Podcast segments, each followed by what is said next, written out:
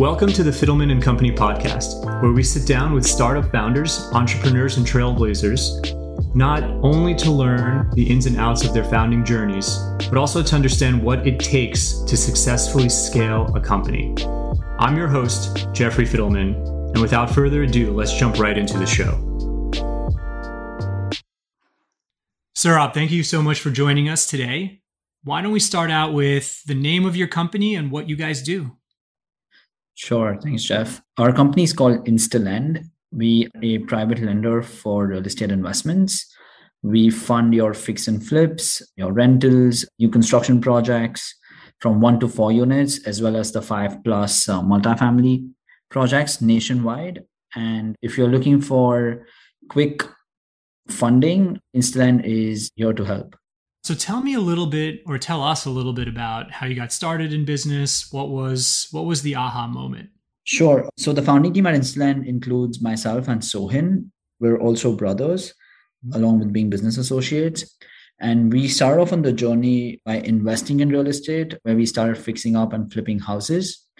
And uh, during our time, we realized there was a big gap which needed to be addressed more on the financing side of the business and coming from a background of financial engineering and having worked on Wall Street, we saw we saw a need for institutional capital to enter the space and bridge those gaps.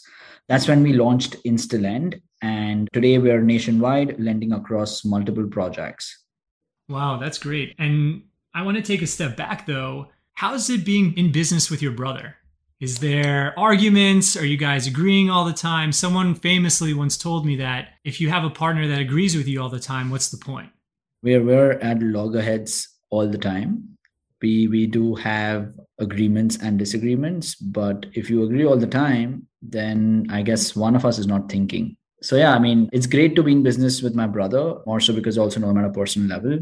And there is implicit trust and, you know, we, we kind of have trust in each other's judgments but at the same time we can also rely and work together in a more complemented strategy oriented fashion where we can work together with each of our strengths. Yeah i can imagine. So so tell me a little bit maybe tell us a little bit about what was the biggest learning as a founder?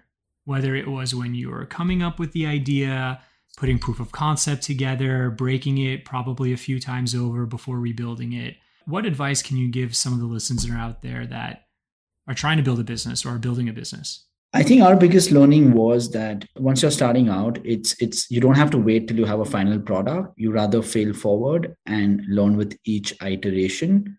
But it's important to get started. So you may have a prototype you can launch to market, and you know you can incorporate customer feedback to eventually arrive at a final product that a product that that you know is a product market fit. So i think that for us was a good learning to know that everything didn't have to be perfected on day one but we could go along these perfections by incorporating customer feedback to eventually land at a final product that was a working prototype. So it's interesting how you speak about product market fit. I've worked with companies that have no revenue, obviously still looking for product market fit, and some that were several hundred of thousands of dollars in revenue, if not more, but also still trying to find product market fit. From a founder's perspective, launching the business, running the business, at what point do you feel that you found a product market fit or you can confirm that that, that product market fit is there? Once you start having repeat customers i think that's that's that's a good indication to know that you know there's something working right for you and there is product market fit. So i think from our perspective a bulk of our business is through our repeat clients. That definitely makes us feel good that you know we've we've sort of established product market fit. Given we are we are a lender but we're also technology first we're constantly innovating with new products so we're continuing to find product market fit with new products that we release, but most of these products are are sort of you know designed and launched basis the feedback we receive from our existing customers. So just to give an example, today we we started off funding fix and flip loans, which are 12 months short term loans where we finance your acquisitions and rehabs. But most investors, you know, as market dynamics change, also improvise on their strategy. So hmm. someone may decide not to sell a property after fixing it up, but to hold on to it as a rental. So that means the investor is now looking for a long term patient capital, something like a 30 year fixed rate mortgage. So that allowed us to then launch a 30 year product, which is what a bulk of a business has been through COVID, you know, given the low interest rate regime that we were in. So that's what I mean. You know, when you know your customers are coming back, they're constantly giving you feedback. It helps you launch new products, but at the same time, launch products which also meet your product market fit. Oh, that's cool. So so you started out with fix and flip short-term loans and mm-hmm. ultimately a lot of those people that were doing the fixing weren't necessarily flipping. So you came in almost based on demand and created a new product that what I heard was majority of business was last year. So let's talk about that for a minute, given how deep of an impact COVID has had on the housing market how how has that impacted your business? Has it has it been a windfall? More people moving out to suburbs trying to do fix and flips and then and then refinancing into a perm? Yeah we've we've seen an influx of deal flow. You know volume have gone volume has gone off the charts both for fix and flips as well as rentals. We do also fund multifamily and mixed use properties so it's it's been a good time to finance those cash flow producing stabilized multifamily properties. Yeah, it's it's been a busy good two years, and we hope to see the momentum continue in the years to come by. And and staying with that for just one more question, is there any location? Is there any type of property? Is there anything that stands out to you as just the majority? We we we're based on New York City, so we we started lending in our backyard, which was a tri-state area. But over the years, we've grown to be a nationwide lender. You know, we we've had a strong book in on the East Corridor. We've also built a book in the Midwest, and now we're looking to also launch and have a more strong presence on the West Coast. But I would say amongst all these markets, each real estate is a very local play. So it depends which micro market you're in and you know what really works well in that because some of them are great neighborhoods for a flip some great neighborhoods just for a, a rental hold. some could be really, you know, they could just fit the bill for a vacation rental. So we offer all these different kind of products. We have a very different color of capital, you know, that fits the bill across all all asset types. So yeah, at this point, we we'd like to continue to, you know, just be a nationwide lender and lend across every micro market. So so taking a step over to the capital side of things, you probably found yourself in a pretty unique position where A, you're a marketplace for capital, but B, you are actually going out to raise capital as well. So let's talk about let's talk about your capital raise a bit. What was the biggest lesson you can you can recall from that first round of capital you're raising, your seed or pre-seed? I think when, when you're an innovator, it's it's very difficult to explain a vision unless you have something like a working prototype. It's very difficult to go beyond a spreadsheet and a presentation or you know something which is just on paper rather than having a, a sort of you know having done one deals or two deals to know what you're really trying to express to your audience. What worked for us was because we had already flipped houses before we had a little more evidence to you know what we were theoretically proposing to our investors to buy into. You know we we were able to carve out of our our previous deal experience bring on a team. You know when i say a team it also means when you're flipping houses you need to work with a licensed gc you need to work with a realtor you need to work with a broker. You have to have a title company to get your deals closed. So i think having those stakeholders also chime in was something that really helped us get that first dollar in the bank. And on the flip side what about what did you do wrong? What if you can go back to and say i wish i never did that or i wish i never said that or shown that what do you wish you would have done differently? I think just been a little more aggressive you know having more faith in what we were doing. Of course hindsight is 2020 and when you're when you're taking in dollars from investors you want to be a little more cautious. There's an added sense of uh, responsibility and duty of care but now that we have conviction, you know, we've done a pretty good job at what we started out. I feel like going back in the day, if had we been a little more aggressive, it would have been a different story to tell back then. Of course. And and let's go with that. So so had you been aggressive or or now that you are aggressive and will continue to be so, what's next? What does the next and I hate asking 5 year timeline, but what does the next 2 or 3 years look like for InstaLend? We're very excited about what's what's happening in the marketplace, at least from a short-term perspective. We want to definitely focus on what we're already doing, which is fix and flips and rentals, but we also want to start actively investing in ground up construction deals. And I say that because, you know, fundamentally the housing market has a mismatch in demand and supply.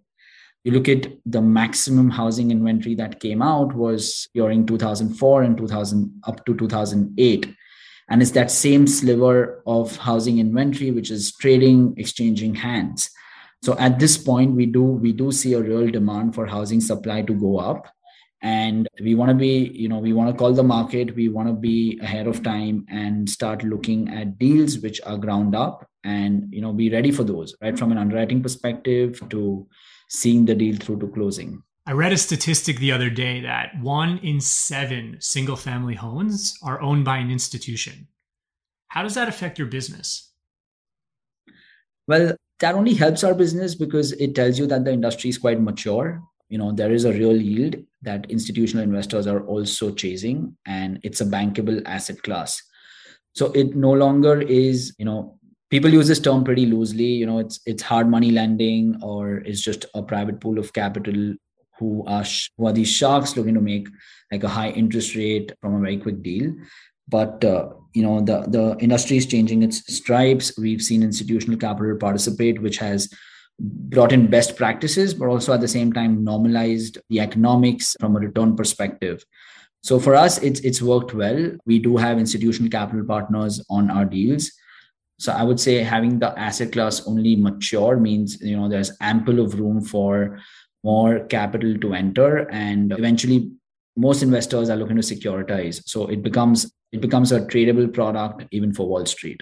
So is that something that other platforms can't do? Talk to me about competitive advantages. Talk to me about why why instalend why institutions come to you and then ultimately even on their back end can securitize.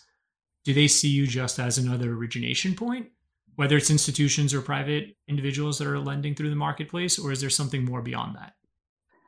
I think outside of origination, a bulk of the work is on servicing your client. It means, you know, when you're working with your borrowers, making sure they get their first draw in time, or if you're working with a third party servicer, making sure, you know, things go about right through the life cycle of a deal and the ability to continue to work through a portfolio for an investor which is when you know touched upon how most of our business comes through repeat clients it gives you a solid footing. It gives you a pipeline of business and it also gives you a good visibility into your your clients portfolio with you know the, the different asset classes so I think the ability to scale is what has set us apart. You know, starting out as a single family one to four fix and flip lender to now doing more deals across asset classes and different products nationwide is I think what has you know really set us apart. And uh, along with that, our delinquency rates are less than one percent, which which is a good sign to tell because it also means that you're working with credit worthy borrowers so I believe that that in a nutshell would be something I would assume is what's setting us apart. Great. And is there for people to find loans, how would they come to you? What's the origin what's the diligence process? If I wanted to identify a home and and put it on your platform as a fix and flip, what would be the process to do that?